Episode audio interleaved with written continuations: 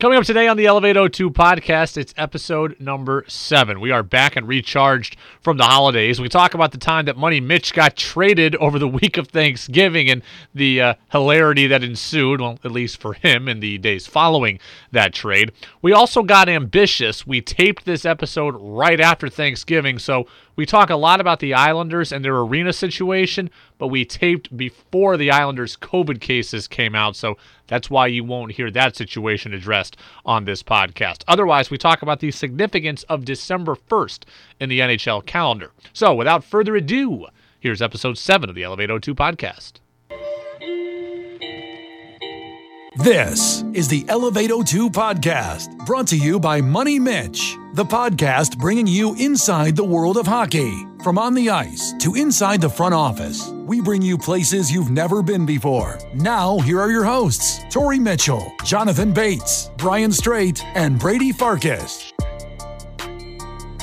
What's up, everybody? Episode 7 of the Elevate 02 podcast. Back here, back at it. Brady Farkas, Brian Strait, Money Mitch the professor Jonathan Bates, who is joining us for the YouTube crowd, can see him on a beach somewhere, continuing his holiday. Bates, it, this episode's coming out December first. We're well past Thanksgiving. You're still on vacation. I mean, why wouldn't you be? You know, you just got you got to enjoy life when you can. You know, Farky, it's just how we roll. It's just well, how we roll good for you. Hope everybody had a great holiday. We did. The batteries are recharged. We're back at it. Episode six with Megan Duggan. You guys really exploded that one numbers wise. So thanks for all the support. Got a lot of great feedback on that episode. You know, I was just thinking about this quickly before we really get into it. When you are in hockey in any capacity, what's the impact on all these holidays? Have you guys ever celebrated a Thanksgiving until now that you're out of the game? It's quick. Oh, gosh. Yeah, it's yeah. A, it, it's uh, in and out. You know, there, there's a couple of Christmases where I actually had three days, but most most of the time you get the 24th and 25th off, so you can't really travel. Um, and then you uh, you're back at it the 26th, usually uh, like a morning skate, and then or practice, and then you're flying out playing uh, straight. There's games are always on the 27th, right? Typically, you get some yeah. on the 26th, but you only get those two days off because the league mandates it. Like it's not like your coach is like, "Oh, go have." If it was up to coaches, they'd have you go in on the twenty fourth and practice, hmm. maybe even Christmas Day. Oh yeah. well, hold on, hold on. Didn't they uh, a few years ago with the CBA? They now mandated no more games on the twenty sixth. So I think it 24, be, yeah. 25, 26. So you guys need to, you know, don't be afraid oh, to mix in a work oh, here, okay? All you right, don't be afraid though, to mix in a work used day. to it. You get used to it, Farky. Like I, I do when, especially now, still like you're in hockey season, right? And as a scout, Batesy, you were there too, as this as this on the scouting side. Like it's it's quick still now. Like I'm gonna be home for a few days now, and then I'm going to a game uh, the day after. I mean, it's just around the corner down in Bridgeport, but either or, like it's still like if you're still in it, even not playing, it's still like you know you're running around like a madman right well, now. you're going you're going to Christmas tournaments. You're going you're scouting. I mean, the holidays are tournament time too for youth hockey and sure. Um, but yeah, I mean the the breaks are like in and out. You know, you get two or three days of Christmas, and then but you can't, like I said, you can't really travel to family because if you get stuck somewhere. Which I have a funny story. Uh, what's his name in uh, Zadorov in Colorado when I was playing with him in Buffalo, he got stuck in Costa Rica during the. Uh, I don't know if it was the Olympic break or yeah, 2014. Anyways, it might have might have been, but he just he got stuck in Costa Rica like three extra days. Rookie, 18 year old rookie, oh, rookie. Oh, oh yeah, oh yeah. Boys you must know, have been giving him a hard time when he got back on. It was just the silent treatment. I think we went with the silent treatment. Oh, you wow. know? oh, that hurts for a uh, rookie. oh, well, he was the exactly the young rookie, like Russian, big prospect. First round pick, first round first pick, round pick. Pumping like he had, tires. He had the swag about him too that rubbed guys the wrong way a little bit. Nice kid, and I'm, I'm sure he's he's uh, you know obviously he's carved a nice nice career path for himself. But at the time our our our older our leaders were uh, Gionta and Gorges, mm-hmm. and cool. and it, it was like they made him give a, a heartfelt speech uh, apologizing to the team when he got back from Costa Rica with this beautiful tan, and we are in the the Buffalo winter, grinding last place in the league. The snow belt. Anyways, awesome. yeah, it was. Uh, it, it, it gets tricky if you try to go yeah. on vacation on those yeah, holidays. it definitely yeah. does. I've done the old Christmas. Have you done Christmas, Batesy? In um, in another, well, I mean, scouting they probably let you take it off, but I remember doing Christmas in Czech Republic for World Juniors. Like, yeah. it's so condensed there that you just get you got to get over there and kind of it was it was odd from an amateur side, well, even in it, doesn't matter on the pro side as well. A lot of guys will elect to bring their families depending on where the the World Junior is, right? Because the World Junior mm. starts the day after uh, the day after Christmas. So obviously the players, you know, depending on what country that the the World Junior is in, the players got to be there even before. And, and Strader obviously has firsthand experience with that, but a lot of the scouts will bring their families and and that's essentially like the christmas present you know? They'll right. they'll make a vacation of it which is great. It, merry christmas. We're going to czech republic. Yeah exactly. Yeah. Um but uh but but that you know that's one component of it. For thanksgiving uh, thanksgiving it kind of worked out well for my family and me a lot of times because we would typically have thanksgiving in morristown new jersey at my wife's aunt's uh, family's house. So you know, I could usually catch uh, when I was doing pro. I could usually catch, hopefully, if, if the schedule allowed it, um, you know, a game at, at, the Devils, hit MSG or the Island, and then shoot over. There were always a couple of college games, typically on that Tuesday or Wednesday night before, so I try to work those in. And then the day after, though, the day after Thanksgiving, I was, you know, typically heading out west because there are always a lot of college tournaments around there. The Shillelagh tournament at Notre Dame was a big one. Um, mm. One year, actually, I was there and I, I got a phone call. It was actually the year, Mitch, you got traded on thanks American Thanksgiving Day. You remember that? Oh, yeah. Uh, and you yep. and I were talking. You got traded to LA. You and I were yep. talking that night. And while we were on the phone, I got I started getting all these text messages alert alerts from Delta saying that my flight was canceled. And I was originally going to go out of Newark, New Jersey, which was fine because it was 20, 25 minutes at like seven o'clock in the morning. And then I ended up getting switched to LaGuardia, which was uh, getting to LaGuardia from Morristown, New Jersey is a nightmare. So it, it, was just planes, trains, and automobiles getting out there. But you, you, you, do what you can, Farkey. To be honest with you, to answer your question, you do what you can to try to build the schedule around around your personal time if if you can. Farkey, you're gonna love this one. So I get traded American Thanksgiving Day. Batesy ends. I end up talking to Batesy at some point that night. I'm flying out the next morning at 6 a.m. And no, it was right before Thanksgiving, Batesy. It was the Wednesday. Uh, no, so no, it wasn't. No, it wasn't. Yeah, yeah, yeah. yeah, yeah. No, Hear me out. no, out. it was not. You're you're wrong. You were traded on Thanksgiving Day. Hear, hear me out. Hear me out. He okay, probably knew prior, and you knew after the fact. he was yeah. tra- he was trading for a bag of pucks. He was trading for a bag of pucks. Like it wasn't this complicated. They got deal. a good washing machine like, for him. You know, yeah, exactly. It was like he's on an expiring deal. Farkey, it was veteran. a blockbuster. What, it was no. You were traded for what? A, a conditional pick. A conditional pick. Those are important. Those are valuable. Strader. Tell blockbuster your, trade, Farkey. So talk to Batesy on the phone. Fly. Uh, you know, I, I was I wasn't playing much in Montreal. The writing was on the wall. I was in and out of the lineup. I think I played ten of the first twenty games to start that season. Expiring contract. We had some really young players that were going to take my spot very easily, seamlessly, and um, I call him. I was disappointed. Obviously, I was. I had a great time in Montreal, and I'm from there. Um, I get to. Uh, I meet the team in Detroit, and they don't have my U.S. work visa like established, so I can't play. So I practice with the team. I pregame skate with the team that morning. I go back to the hotel hoping that I'm going to get cleared by U.S. Customs. U.S. Customs is on uh, Thanksgiving break, so go figure. I am in the D.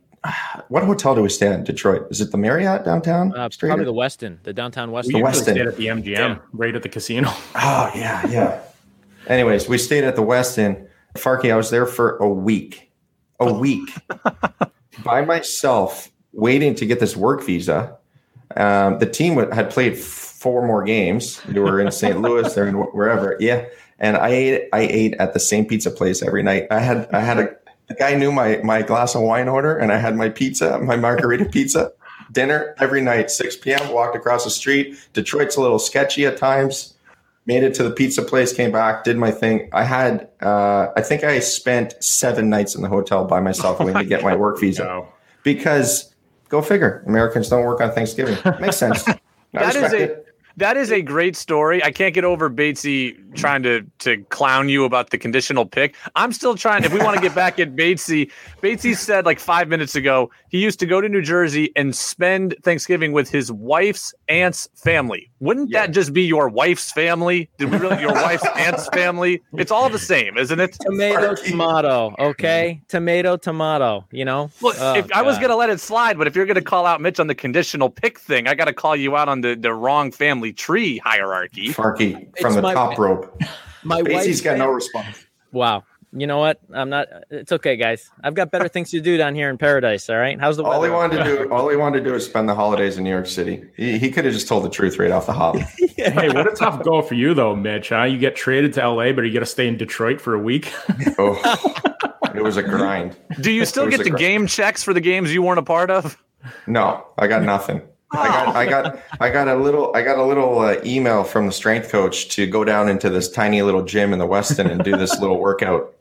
I rode the bike a few times. Yeah. I, will, I will say this: it, it is important to like that's that what Torrey is talking about is a component of the game that people don't realize, right? Like he's a Canadian citizen, he gets traded from a Canadian organization. He has to go through all the checks and balances uh, uh, of of applying for a work yeah. visa you know, yeah. that that is something that is challenging. And and you know, just because he's a pre- professional athlete, uh, they're not going to open their doors outside of uh, outside of the window that that they have to do the proper paperwork. That it's it, it's like it's like that for every every player. Like every time you draft a player, right from that is not a U.S. Res- resident by a U.S. team, you have to go through all of all and it costs a lot of money hmm. you know to get mm-hmm. a work visa all that stuff so those are expenses that a lot of people probably don't realize uh, that an organization has to cough up you had already been in the system though that's the thing like you played yeah. a bunch of years in the us it's not just something that you can okay we know who this guy is we just activate this box and we're good way, no, you think they'd they'd slide me through the cracks? Good law-abiding Canadian citizen. No, they treat me like what? A Russian like a Russian. you, you know, you, you were red flagged in. in Mitch. The real the real reason why it took seven days was because you were red flagged in the system. Jeez, no doubt. We had a player, um, a European player, that had to get his visa renewed this year, and this year was obviously, you know, somewhat of a shit show because of COVID with with customs and with work visas. So in order to get it done the quickest, they had to send him like he came from I don't remember maybe Slovakia or what whatnot, but he had to fly to like Punta Cana first or something, oh and he had God. to stay there for a week because that was going to be the quickest way he got a visa. Get get into Punta Cana, get his visa, and then, so no he way. hung out on the beach for a week, and uh, then came to training camp and got in shape. I'm like, wow, that's pretty. Life in the NHL is tough over here. He's yeah, Detroit.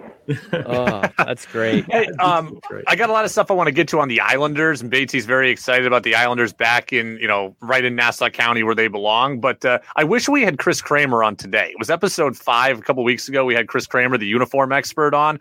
A couple of uniforms came out last week that caught my eye. Straighter, I'll keep you out of this for a second because you're too close to it all. But the Devils' third alternate jersey, all black with white stripes and no red not a fan. And Mitch, Team Canada's Olympic jerseys with a black maple leaf and they have an all black alternate. I get black is the thing now. It's sleek, it looks cool, but Team Canada with an all black alternate, as a native Canadian, how do you feel about them wearing these potentially in the Olympics? They go black. It's when they come out on the ice, it's a little more intimidating, I think. The bit it's black not jerseys, their colors. I understand that, it but it's it, it's you you look over and it's Team Canada, number one team in the world, and there it's okay. Whoa, I think that's what they're going for.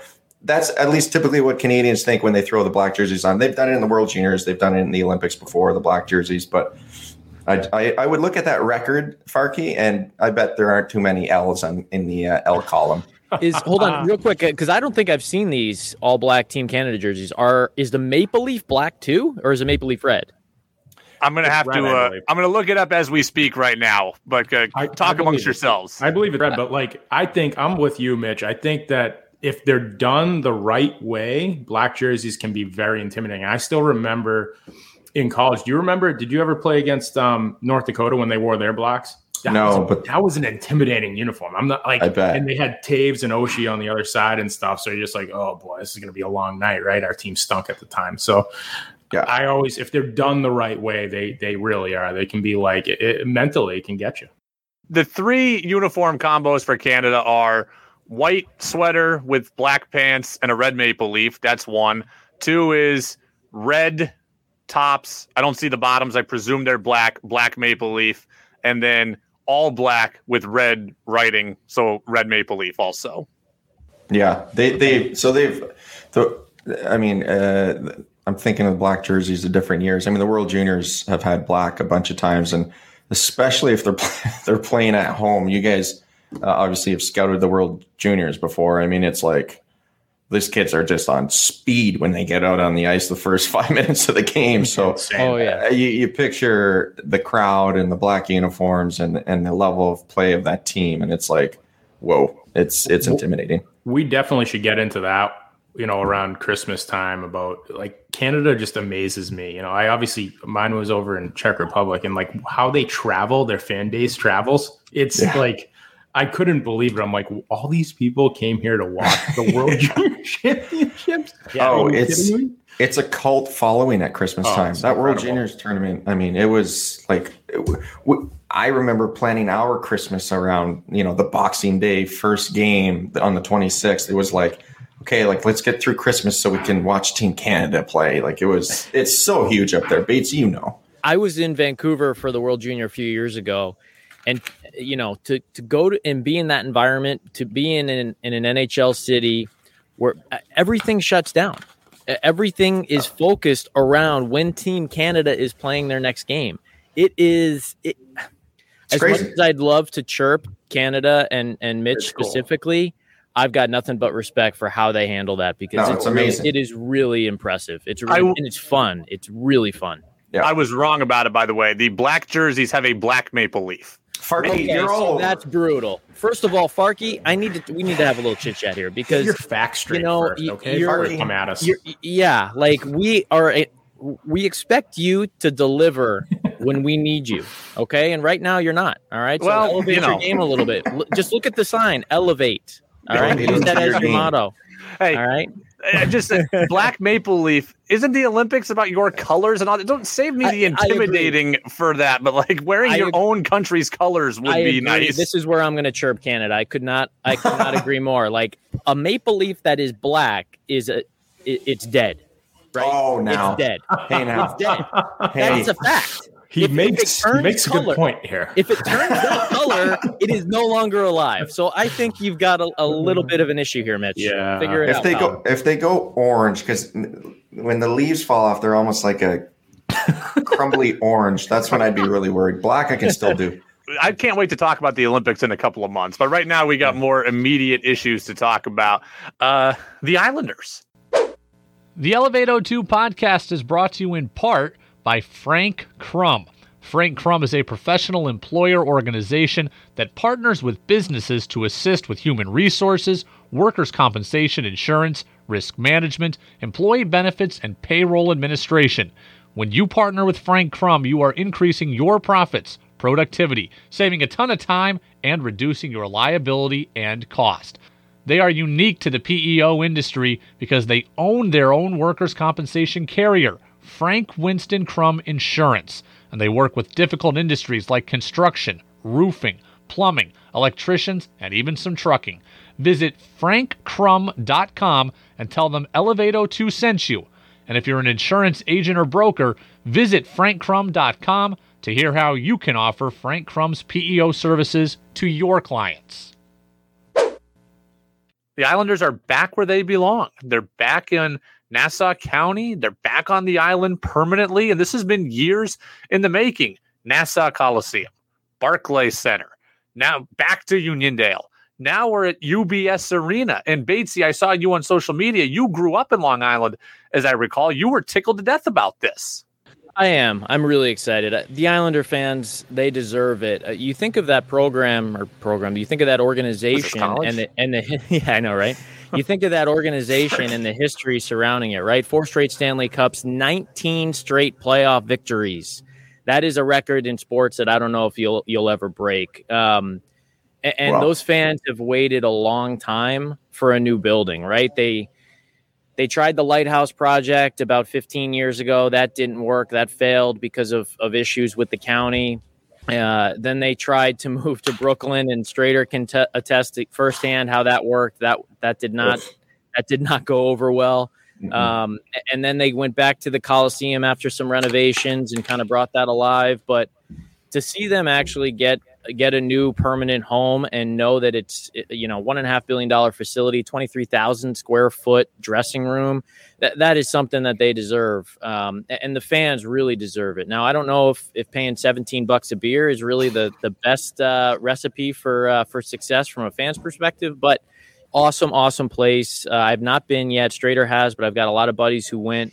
I, I remember growing up and going to Nassau Coliseum and thinking that place was awesome right? Like being eight, nine, ten years old and thinking that Nassau County Veterans Memorial Coliseum was was just the the mecca of the hockey world. And then I grew up a little bit and realized, wow, this this place this is, is, not great. Yeah, I, I, went when I interned for the Islanders in college. It was uh, the summer of 06 or seven, something like that, and. Um, uh, I used to go in. I parked the same area and um, walk in the same entrance, and the the the the offices were known as nicknamed the dungeon. Right, they were down the stairs, straight or down the hall by the by the dressing. Oh, I've been in them. Yeah, exactly.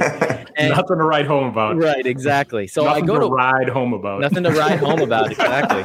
yeah. So I, I go, um, I w- go to walk in, and this guy, the same guy worked there. I think his name was Norm. Um, and he stopped me. He said, uh, "Jonathan, you can't go in today." I said, "Well, um, okay, why?" We had a bad rainstorm the night before, and he just opened the door a little bit. The entire concourse was flooded. I mean, no. Oh, dude, like we're talking six inches of water. Ugh. I'm like, oh my gosh, like what am I gonna do? He goes, well, you're just you, somebody will call you, whatever. So I went back home and they they had the wet the shop vacs, the wet vacs out. So did some work from from where I was living at the time, and um, the next day I go in and Strader, you know, you're going back towards the GM's like Snowy's office. Yeah. You're walking down that long hallway, and on the left is a copy room, like big, like ten thousand dollar copy machine and the roof had caved in and and all of that the, the that whatever that substance is from the roof covered the entire copy machine. $10,000 copier done. Thanks for coming. It, it, was like okay we need a new building here. Wow. Yeah. The new the new arena is in Elmont Nassau yep. Coliseum's in Uniondale. How close are they to each other? Uh, depending on traffic, you yeah. know, it could be 10 minutes, it could be an hour, but, um, you know, probably eight to ten miles at most. Yeah, it was. Okay. It was took me. So I stayed at the Long Island Marriott, and it took me twenty five minutes at game time. But it is close. I remember. So I I lived in Mineola when I was playing there, and it was like I used to go to Belmont Park all the time. It's a cool place, right? In the springtime, uh, when the well ponies are running. So it usually would only take me from over there. I mean, there's a lot of lights on. I think it's 25 Jericho Turnpike there. Usually it only take like 10 minutes to get down there. But yeah, I mean, the traffic was traffic wasn't actually too bad getting in um, for the first night. The parking lot situation was was something shit that, show. Um, yeah, I'm sure Batesy. I'm sure some of your friends have talked about it. So they put the parking lot, and I don't know if it's a temporary parking lot, right? The US UBS Arena is gorgeous, and I think it's kind of the model of what every new arena will be. It's got the low ceiling. The press box that you're sitting in is literally like the ceiling is here. You can almost touch it the bowl, the lower bowl is like fanned out. It's really big so that basically they can keep the ceiling down, they can get the fans in there. And it really had that feeling of like an intimate small building like the Nassau Coliseum had, but it's a new place. It's not it I think the you know, the norm of the TD Garden and uh, Buffalo and all these other ones with the really high ceilings and you feel like you're you're a mile up there. I think those those days are gone. I think this is what it's going to look like eventually when teams start building new arenas. But that was gorgeous. The parking lot situation, they might have been constructing a garage next door and it's still not done, but I, I have to believe the parking lot situation is temporary. It's on the other side of the track. It's yeah. a 25 minute walk from your car to get in. And they had buses shuttling people over. That was really the only issue. And for a scout, that was a big issue because, you know, you know how it goes, right? You're leaving around the five minute mark, and it's like, how am I going to beat all the fans out of here? sure. I got to walk 25 minutes over the parking lot, you know? So yeah, my, my yeah, buddy George, that, my, my buddy George Primrose, he's, he took his son to night one straighter when you were there. And he said he parked over almost a mile and a half away and oh. they had to walk after the game. He said wow. that was, that was brutal. But, um, you know, hopefully that is what they're constructing next door is a garage. But aside from that, you know, fans deserve it, man. They really deserve it. I'm, I'm really happy for them down on Long Island. I can't wait to check it out um, and, uh, and and see what the atmosphere is like. I, I remember Batesy. So in 2008, like you and a couple of our other UVM friends came down to watch, right? And uh, at the Coliseum, and this sticks out for me now that you brought now that we're talking about it. I, we had played in all these obviously away ranks. I don't know how deep it was into the season, at least 30, 40 games into the season. San Jose was making their one trip to to the Isle, and you know we stayed in all the uh, pretty, pretty much all the Western rinks uh, away visitors rinks. As a rookie, you know I still had a decent seat in the locker room, but that Coliseum, I was picking between like getting dressed in the bathroom where, where, where the equipment guy set up my stall or the hallway. Where you deserve it. Where, where, where I where the where the rookie schmelts deserve to get dressed, right? But that was it. It was so tight, and then you know I was basically like getting dressed in the hallway or the bathroom, and then play the game, and then go up and you know say hi to, to, to Batesy and all of our other friends, and I was I was thinking, man, they think life in the bigs is like you know someone's massaging my feet before getting dressed and stuff. And no no i'm in the bathroom getting dressed before the game. But uh, that, that there was that rink and what was the old pittsburgh rink?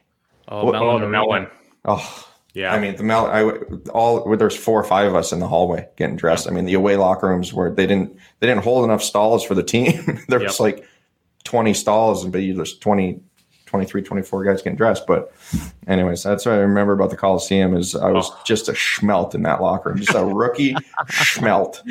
I have a follow up to kind of best and worst away cities to play in, et cetera. I want to do that in a bit. But Strader, I'm always fascinated about what the dynamic is like when a team is about to leave a place. And I understand that the Islanders were relatively in the same market. So it's not the same as, you know, the Cleveland Browns leaving before they go to mm. Baltimore, the Sonics leaving before they go to Oklahoma City, or the Oilers, you know, before they go to Nashville, whatever. So it's not quite the same. But what was it like that last year at the Coliseum before you go to the Barclays Center? Because you had one year at the Barclays Center, right? Uh, one or two, maybe one, maybe one. Yeah, no, it was. It's different, and they bounced around obviously since then. But you know what I remember exactly is uh, I got there. There was a lot of talk about the Lighthouse project. It didn't go through, and honestly, I give the Islanders uh, a ton of credit. They had a whole, um, you know, kind of video for Charles Wang, who was uh, before they opened up this building. You know, kind of the visionary of what their new building would look like. He wanted to put it over, obviously, where uh, Nassau Coliseum was. It didn't go through because the county kind of shut it down. But when I got there, that was the talk. The lighthouse project's going to happen. They're going to build this beautiful building with you know all these shops and restaurants around, kind of like what Patriot Place is, right? Mm. Um, that didn't happen. The county shut it down, and then we're stuck in Nassau Coliseum, and they don't really know what they're gonna do. So he's like, you know, his hands are tied. We have to go to Brooklyn. The last year in the Coli, it felt like the last year. Like this is it, never coming back. Like even though there was a lot of up in the air about the situation, um, and so the and the fans and us like like what Mitch just talked about like we use that to our advantage. Like we had some good teams when I was there and like it was a shithole but it was our shithole. You know what I hmm. mean? And it was tough to play there. It was really tough. yeah it was. Teams hated teams hated going in there especially in the playoffs. I still yeah. remember that series against Pittsburgh when we first made the playoffs. Oh my god like this play I've never heard a crowd like that in my life. It was in insane. And then the second time we went, we ended up playing um, Washington in the first round, and that was the year that we were we were shutting her down. And you know, it was emotional, I think, for everybody, for us, because we knew we were going to a new building, but for the fans especially. I mean, you know, a place that they all grew up in. Like you hear a lot of these fans talk about, you know, they load the station wagon up and go 10 minutes down the road and go go to a hockey game. And it wasn't going to be like that going to Brooklyn anymore. And I mean you had people ripping seats out of the stands at the time. It was it no was way. pretty yeah it was pretty intense. It was it was a unbelievable atmosphere to be a part of. I was actually at that that 12 o'clock Washington game that playoff game. I was at it and people I literally like I was emotional over it because, like yeah. I said, I grew up going to games there. My dad would take me when when we lived on Long Island, so I saw people start, you know, tailgating beforehand, and I, I was just walking up and down the parking lot aisles, kind of like, man, like it, this Nothing is really like bitter. Yeah, there really isn't. This is this is bittersweet. You know, this is bittersweet. Sorry, continue what you were saying. I no, I just in there. It was uh, honestly, it, it really like that was a special time in my life, especially playoffs there. Um, I still remember, you know, Garth Snow had us all stay at the Long Island Marriott before our playoff games before um, against the, uh, Pittsburgh that first year that we made the playoffs in quite a while and you wake up at the Long Island Marriott, you know, it's right across the parking lot from the arena. 8 a.m. on game day, games at seven o'clock. Parking lot's full. People are tailgating. I'm like, oh no way! Like, like, like as as we're going to pregame skate, we're like, this is insane. Like people cool. were like, absolutely love the aisle there. Um, they love the team. They love everything that you know Nassau Coliseum stood for. So it was it was very tough, and I think this is kind of a really nice middle point between a nice brand new arena that's not completely off the island. You know what I mean? And I think people are really going to love it. Why all the passion for hockey in Long Island? Just random question here. If anyone has an answer, why? I think it's the only sport you talk about it, but I think it probably goes back to the cops, right? Well, that has a lot to do with it, obviously. Um, but I think that it's um, it's really the first time, and this is this is my opinion. I, I can't say for sure, but it's really the first time that that a professional sports team identified with Long Island and not New York City. Sure. Right. Okay. So that that really was big, right? I mean, mm-hmm. obviously the New York Mets yeah. play in Flushing, but they're the New York Mets. Mm-hmm. Um, and, and of course the Islanders are the New York Islanders. However, you look at you look at their logo and it's literally the uh, the shape of the island and it's it really looked to take on the persona of of the location it was in. So i think that that's something that really resonated amongst the fan base and helped it grow kind of or- organically. Um, i'm married to a new yorker and and she is very passionate and her family is very passionate about where they come from. And um, and that's something that's true for for everybody around there and so I think hmm. that that's really why that that fan base grew to love that team and organization for such a long time. Strader, was it a distraction for you guys when you were playing there? All this arena stuff was it a distraction? Something you guys thought about? Uh, Brooklyn was a bit of a distraction just because of the logistics of getting in there. We were still all living out on the island. You know, home games felt like road games to us. And it's so funny that Batesy talks about Long Islanders, and I absolutely they are the most passionate fans and love them to death. And it, it's it's so funny. Like you don't understand the mentality there until you live there. It's like Long Island is the center of the universe, and like whatever's off it, you don't know what's going on. So like for them, the move to Brooklyn was like, wow, like we lost that that that might as well have been Carolina, right? Like we lost our uh, team. Like that's how they felt. And wow. I think bringing it back a little bit closer, right? Closer to Belmont Park. I think that really um, was important for the actual, you know, the, the long-standing Islanders fans. I understand what the Brooklyn thing was all about, but the, it, it's really been such a great, a great building and a great spot for them to uh, put it. Just got to figure out the parking. That's it. in time, in time, in time. The, or take public transportation. Take public transportation. yeah, well, that's the other issue right now. They haven't ironed that out. That's why. Once they iron that out, it'll be okay. I wanted to ask this question. Um, okay, so it didn't work in Brooklyn you know the fan support was different there. That's probably part of it obviously. But also it just wasn't reportedly a good place to watch a game as a fan. Now i never saw a game basketball or hockey at the barclays center. I've only been there one time actually. I don't know if commissioned is the right word but my buddy got sworn into nypd and i went to that ceremony. So that was the only time i've ever been to the barclays center and i thought it was great from what i was doing there. But batesy as someone who's spent a career watching games what was it like to watch a game at the barclays center it was tough. It was tough. I mean, the press box was up in the in the far upper deck corner, and when I say press box, it was literally a table spread out over the last two tables. rows. it literally like some folding tables um, that you'd see at a backyard picnic. They they unfolded. Play beer pong on them. Yeah, precisely, exactly. Yes, eight, eight feet in regulation. Um, so uh, so that was really kind of how they set it up, and and the vantage point. You know, you're in the corner you're kind of looking at an awkward angle. Um, I bounced around that arena when they, they played actually New Jersey. New Jersey doesn't matter who they played, but I think they played New Jersey an exhibition game uh, when they were first going there, and I went to it, and I was one of like maybe six or seven people in the entire arena, and I was kind of popping around to try and see the different angles, and I think I probably sat in ten different seats, and of those ten, maybe four gave me a full view of the ice. Uh, mm. so that was a real challenge because it was built for basketball. You mm-hmm. know, yeah. um, well, they had that car. Yeah, they had the they car had in the in the corner, right? Like that Europe, right? Yeah, exactly. Awful. What was that? Exactly. What kind of car was that? I don't know. I think nice like car, a Lex- Lexus, maybe. I don't know. Lexus. It yeah. so annoying. That car threw me off.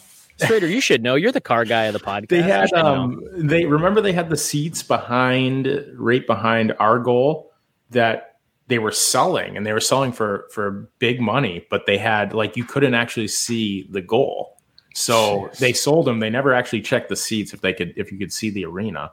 And before you know it like people are like complaining about they're like we spent 300 bucks on tickets and we can't even see the full ice. It was right. insane. There was so many issues there. Yeah, so yeah it was it was not a fun place to watch a hockey game. No Mitch, I feel like we got to get you involved more here in the back half of this podcast. So you what were telling, me please don't, please. You don't. were telling, well, you know, as the fourth line center of this podcast, I got to get all the line mates involved. You were talking about places to play and and you know the worst places to play in the leagues. You guys were sharing stories.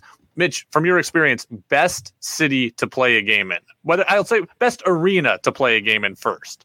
Montreal.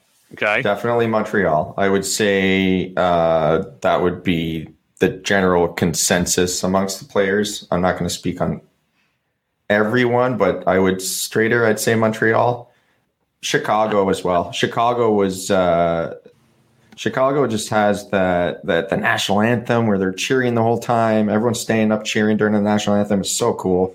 It's amazing. Um, the atmosphere and and I was pl- San Jose. We were playing against Chicago when they were winning the cups and stuff. So it was just the atmosphere was incredible playing there. So I always enjoyed playing in hmm. Chicago, but Montreal just has that the the history and the the mecca of hockey. It was just mm. it's got that different air about it. Uh, you know, when they put the, those old you know hockey tunes on in between uh, in between stoppages of, of play, and it's just it's got that different feel to it where there's just you you feel the history and it's such an educated fan that's watching the game.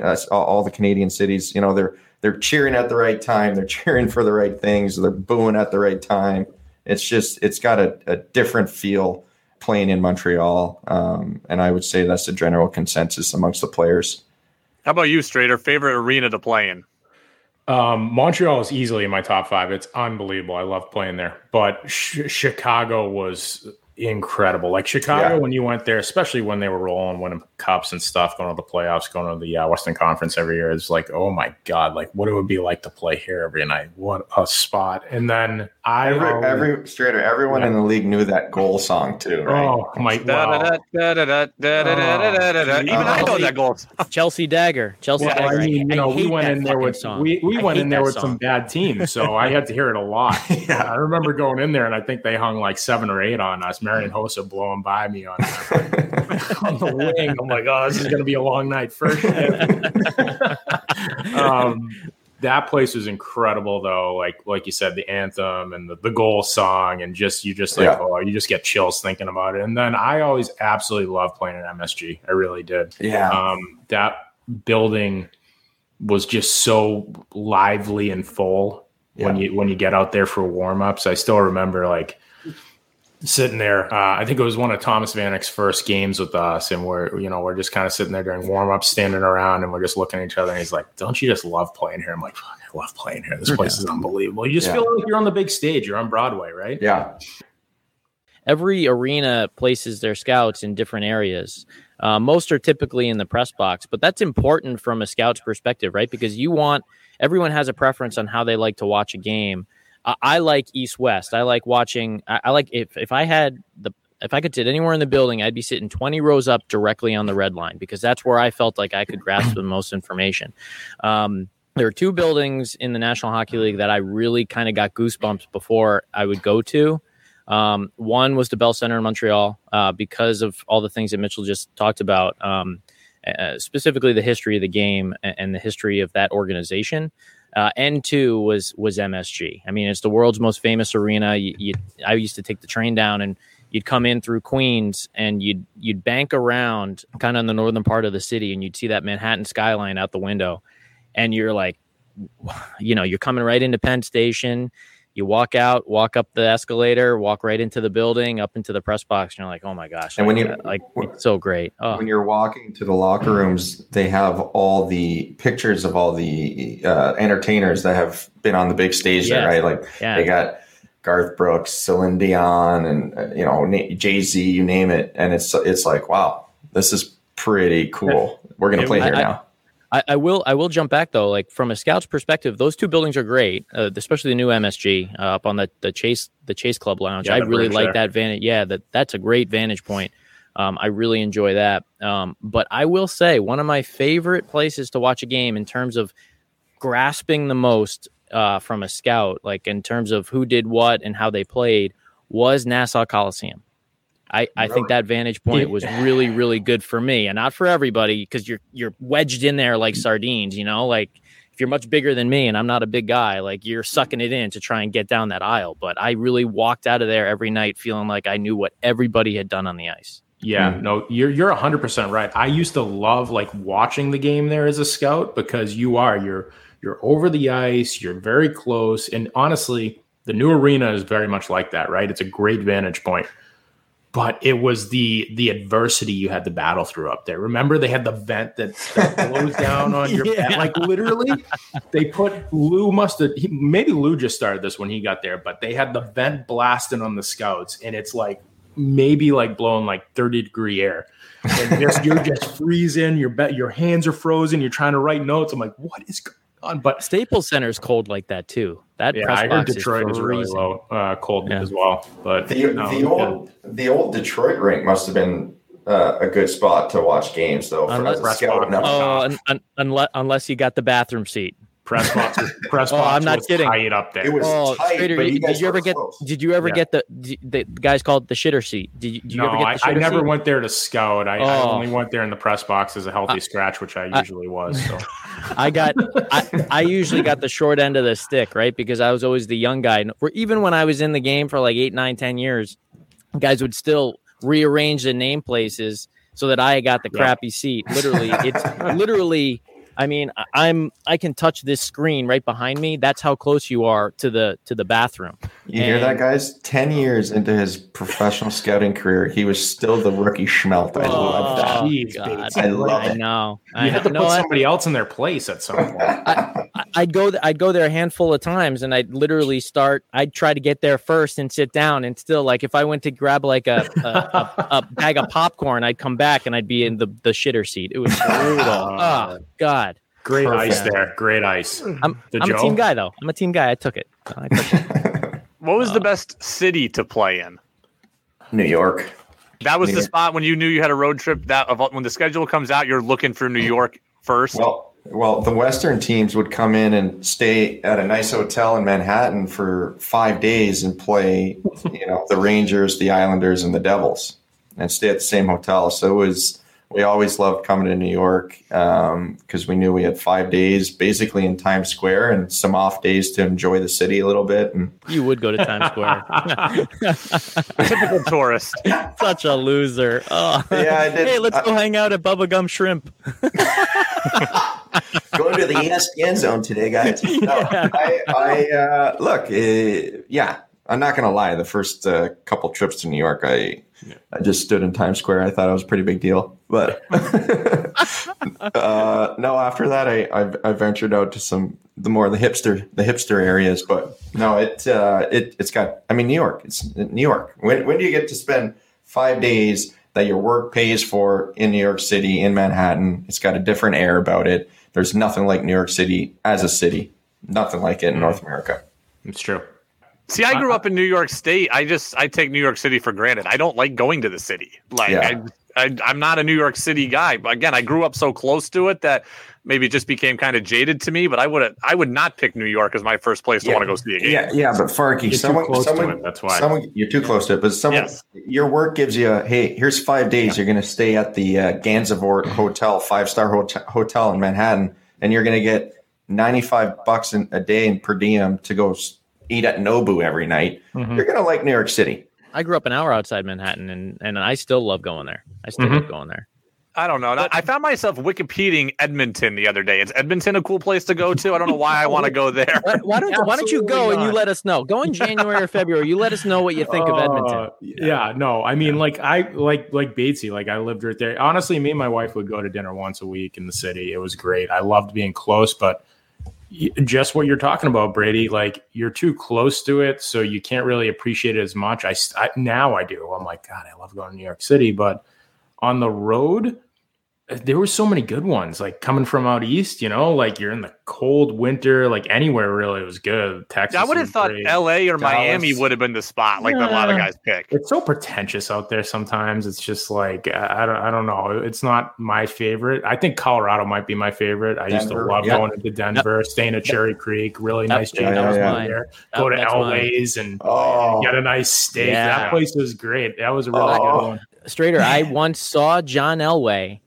at John Elway Steakhouse. Well, then. Doesn't yeah, that make sense? I, I was at the JW there in Cherry Creek, and it's literally like it's in the, the shopping mall. You could walk there. Just creeping on. Elway, were you? Eh? I, I was I was total fanboying. I was like, so, I, so and I was by myself. Strong. Yeah, I was by myself, and I'm sitting at the bar there, and I look out of the corner of my eye, and there's like people. Everyone's you know looking in one direction, so you know there's somebody famous. And it was it was John. It was Saturday night. It was John Elway, Jim Nantz, and Tony Romo and a couple other people oh, having cool. dinner at John Elway Steakhouse. And uh, the next day, they, they were um, CBS was broadcasting the the Broncos and uh, and I think it was the Raiders. So it was wild. Though I was like, John That's Elway cool. eats at John Elway's. Of course. I, uh, the Elevate 02 podcast is brought to you in part by Parkview Air Medical. Parkview Air Medical provides professional medical escorts consisting of fully certified ACLS trained paramedics, registered nurses, and physicians. These escorts accompany your patient, your family member, your friends on major commercial airlines. These transports can also be done via train and cruise ships for those who can't fly. They will assist you in making sure that the journey is safe and stress free. They'll coordinate the transportation needs to and from the airport, along with wheelchair, seat to seat transfers, and baggage assistance. They will ensure a smooth bedside to bedside transition. You can learn more about Parkview Air Medical online at parkviewairmedical.com. They've got a huge medical staff pool. They're able to meet those last minute requests and they can have an escort with you or your patient or family member in just a matter of hours. And they have access to visa procurement services also. It's Parkview Air Medical online at parkviewairmedical.com. I've covered the Super Bowl four times. Um, I've never been to the game itself, but I've covered Radio Row the week leading up to it. It's like I've been out at Radio Row. I've been out at Super Bowl media night four times. The first time I went was in San Francisco. Was Carolina against Denver, and um, the first it was like Wednesday of Radio Row is like when everybody starts coming in. Wednesday through Friday is nuts on Thursday, we, there's a table. We had a table, my station did. And then I looked around in all four directions, and there was Jerry Rice, there was Troy Aikman, there was Richard Sherman, Jim Harbaugh, and Gronk, like on each side of me there. And then I was next to a station from San Antonio, and they were a Cowboys station. And all of a sudden, Dat Nguyen, who's a former Cowboys linebacker, was sitting down doing a radio show, and T.O. was popped next to him doing doing a radio spot two feet away from me. The next year I went, we were in Houston, and I was next to a station from Dallas, and Emmitt Smith shows up, and oh, he's oh, wow. he brings a bottle of tequila to the guys from Dallas. So Emmitt's sitting down next to me there, and then. I ate lunch at the table with Troy Aikman one year. You, you uh, must have ju- you must have been just I'm I'm listening to you. You must have been just sucking your thumb or something. no, was, yeah, oh, no, it was great. Uh, all those, all the, Marky, you know what all those tables were saying? They're like, "That's Brady Farkas of the Brady Farkas radio." yeah. The only, I, where can I where can I buy a sweatshirt? Yeah, they're walking up to you. Can I get your sweat? Yeah, look at that. Oh my god. The only time I ever had like an aha moment was the first year I was there. There was my media idol, which was Colin Cowherd, and Ken Griffey Jr. were right next to each other, right next to me. That was the only time I was like, "Oh shit, this is fucking awesome." But cool. so that was the only time that it ever got to me like that the uh, there was one year where so you go to Radio Row, you have your own table, but I was my only show, so I had four spots at my table, but only me there. So my table was always empty except for my stuff. So all these people would have all these entourages and they would all come down and sit at my table while they're talking to other people. So Eric Dickerson sits down at my table and he's like, "Hey, do you mind if I use this?" I'm like, "No, not if you sign my uh, banner here that I'm taking back here to to sell for charity." So sign my forehead. No, yeah, it was I'm for a good do this. It was oh. for a good cause. So uh, Eric Dickerson ended up signing that, and then another guy some like third string tight end on the Cardinals was supposed to talk to me and he blew me off. And his agent's like, Oh my God, I'm so sorry. Is there anything I can do to make it better? I'm like, Yeah, you're representing that Hall of Famer. Tell him to come and talk to me. And we made it up that way. So I don't remember who that was, but uh, Radio Row is fun. It's uh, it's a good trip. I got yelled at once by Marcus Cannon of the Patriots at uh, at Radio Row. He was a jerk to me at one point, but uh, I got Trey Flowers of the Pats to to give a shout out to my then girlfriend, now fiance. So that was cool. Radio Row is awesome. I love that place. That's cool. That is cool. Sounds like fun. When are we going? Yeah. Uh, well, this year it's in LA. COVID protocols are probably going to dictate we can't go, but maybe the Elevate 02 podcast can uh, make a return. Miami, Atlanta. I don't remember when the one after LA is. I do want to put a bow. Two things we got to get to. One, Batesy going to end the show with a tribute that's uh, on a very serious note. So we'll get to that momentarily. But as this podcast comes out, it's going to be December 1st. Okay. It comes out on Wednesday, December 1st. So we're going to be almost two full months into the season. Everybody will have played at least a quarter of their schedule by that point. Is December 1st the time when you start to kind of know who you are, good or bad? Is that the time on the calendar where you're like, okay, now things are coming into focus? Yeah, I, I, for, uh, just from the player's perspective, uh, that month of December it's it's it's not make or break, but it sets you up for the big playoff push um, after the trade deadline. Uh, so it's kind of you know you're two months into the season, you're you're finding your your identity could already be found. You know the changes uh, as far as lineups are usually you know on the on the playoff bound teams are usually you know they're not as prevalent in the month of December. Like you got your team these are the guys you're going to battle with every night. I would say, I would say it's. I, I, I don't know. I'd, I'd be curious to say what your guys' perspective is, but it's one of. I mean, every month is important, but December's you're, you're playing a lot of games. I remember playing almost 14 or 15 games in December. I don't know if it's still like that on every schedule, but it's a month that can really set you up for a big playoff push. In my opinion, yes, December 1 is the check date with with one exception. You know, a few years ago, um, St. Louis was in last place, um, right. January third or fourth or fifth, whatever it was, and then they went on to win the Stanley Cup. Um, that that is very, very, very impressive. But it, it, you typically have a really, really good idea of what your your team is, who they are, their identity, and where they're going by December one, and you got to start making plans for the trade deadline. But but yeah, to, to answer your question nine times, 99 times out of 100, it's it's December 1, in my opinion. I'd give it a little more length, maybe right right around Christmas, right? Right around the new year is when you kind of can figure out what exactly a team is going to be. I, I think you give them through December, but nothing's a finished product. Let's be serious. Like, you know, you're, you're only setting yourself up for better percentage point of making the playoffs or making a run or whatever. And as St. Louis proved to all of us, you, it doesn't matter until, uh, till the whole season is played and I know I'm not good for sports media, right? It's just uh, I don't. I think it's like ridiculous that you have to talk about week by week. This team's going to be great. Edmonton's the best team in the league, and it's just like, well, well we can see how it all plays out. I love Strader. the optimism, uh, optimism out of Strader, though. He's such like a glass half full guy. You know, he's just like when, it comes know, to when it comes to sports, it. man, you just keep grinding away and see yeah. until until the Strader buzzer goes off, right? The best piece of advice I ever got in sports media. And if you're gonna be, if you're gonna do the media thing with us and be a media mogul, you need to realize this: the show is today.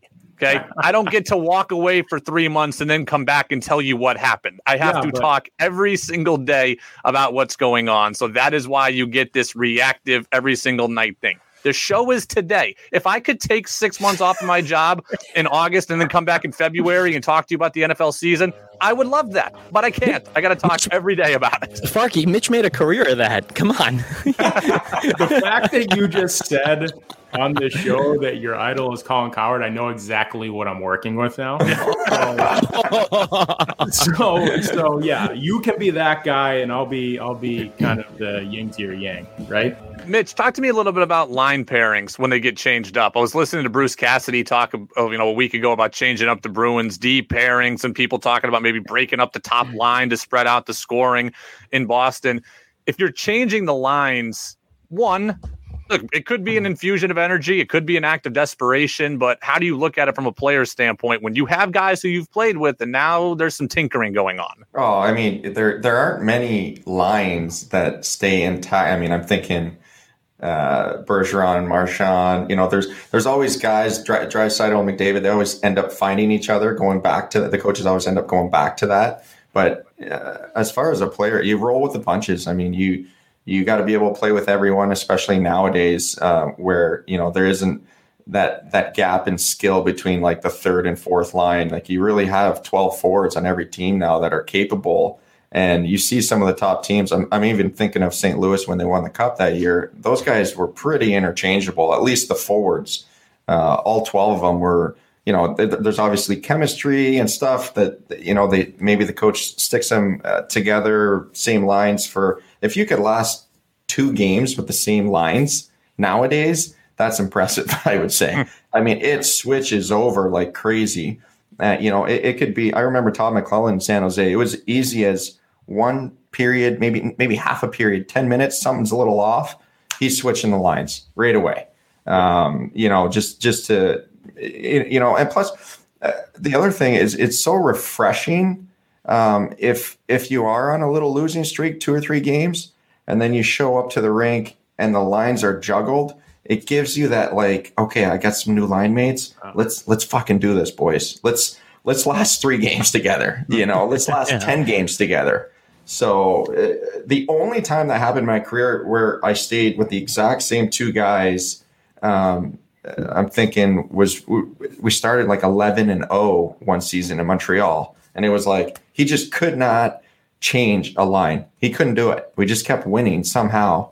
Um, and he just, and then, you know, we started getting some losing streaks and the lines were just rotating like crazy. But for the most part, um, you know, you got to be able to play with everyone. Coaches, I mean, they'll change every 10 minutes sometimes. crazy. I actually have a good story on this because I was sitting next to a scout having a beer at, after a game the other day. And um, he was an ex coach uh, for the Isles. And he was telling me about, you know, his time there. And, and, you know, he worked with Mike Milbury and Charles came in to Milbury's office when the coach was in there, and he was like, Charles just said, Charles Wang, the owner, said, yeah.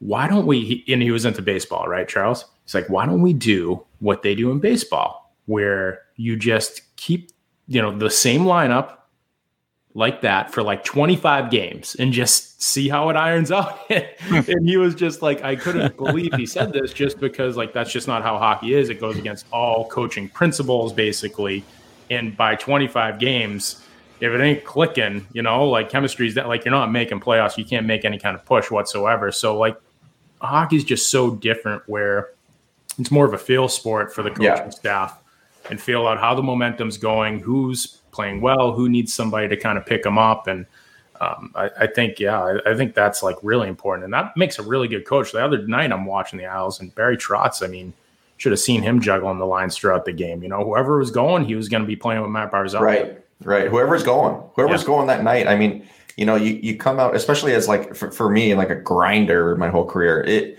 it the coach, it, the the, the best coaches, they're they're so in tune with their players and how they're starting the game, even.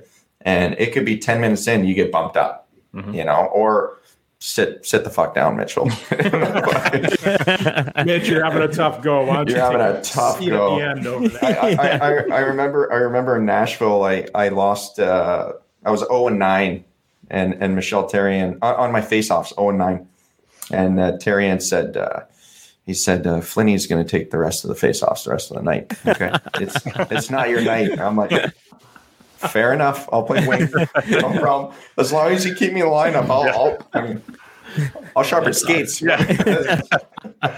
hey, well, I think that is a good place to uh, to kind of end here. But Batesy, I do want to give you the last word today. Tom Kurvers is a guy who I know you knew well. He passed away recently. He played in the NHL for 11 years in the 80s and the 90s. Uh, Hobey Baker Award in college. Um, I know you wanted to say something about him. Yeah, it, and I was, you know, a week and a week, week and a half ago, I was reading about um, how the Iowa Wild renamed the press box after uh, after Tommy. Um, there are a lot of people in this game. You know, we we've talked about it a few times. Who who you know who took you under their wing? You know, who is that veteran, that guy that really looked after you and taught you how to be a pro? Right. That's a common question in um, that a lot of NHLers get.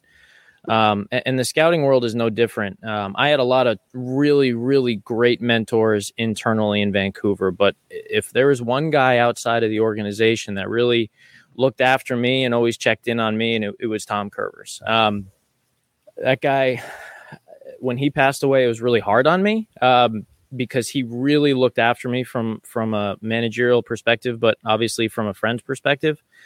And the best hockey guys, in my opinion, the best veteran guys who played in the league, and, and we have two great examples of that here in Brian and Torrey, are the guys that can talk about other things in life.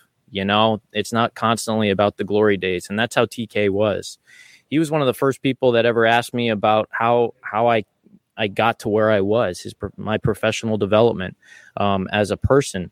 He would constantly check in on my my wife and my family. You know how how are the family? How's the family doing? How's what's going on with your mom? How's she? You know, and, and he just he was just a genuinely human, a genuine human being, um, and someone that I'm really going to miss. And and I think that is a perfect perfect way to um, memorialize a, a, gentleman and a scholar of the game.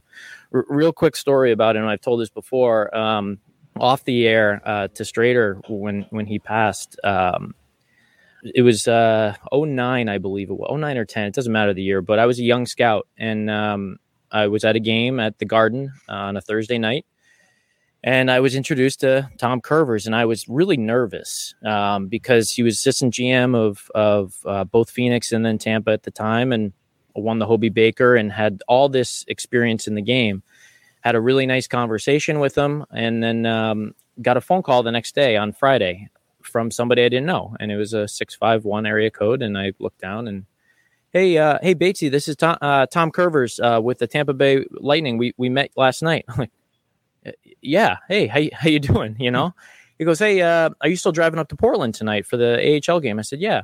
He goes, well, I'm over at the Long Wharf. W- would you mind giving me a ride? I said, absolutely, no problem. So hang up, and I'm I'm like, oh my god, like I'm gonna be in the car with Tom Kurvers for two hours up at the game and two hours back, like you know.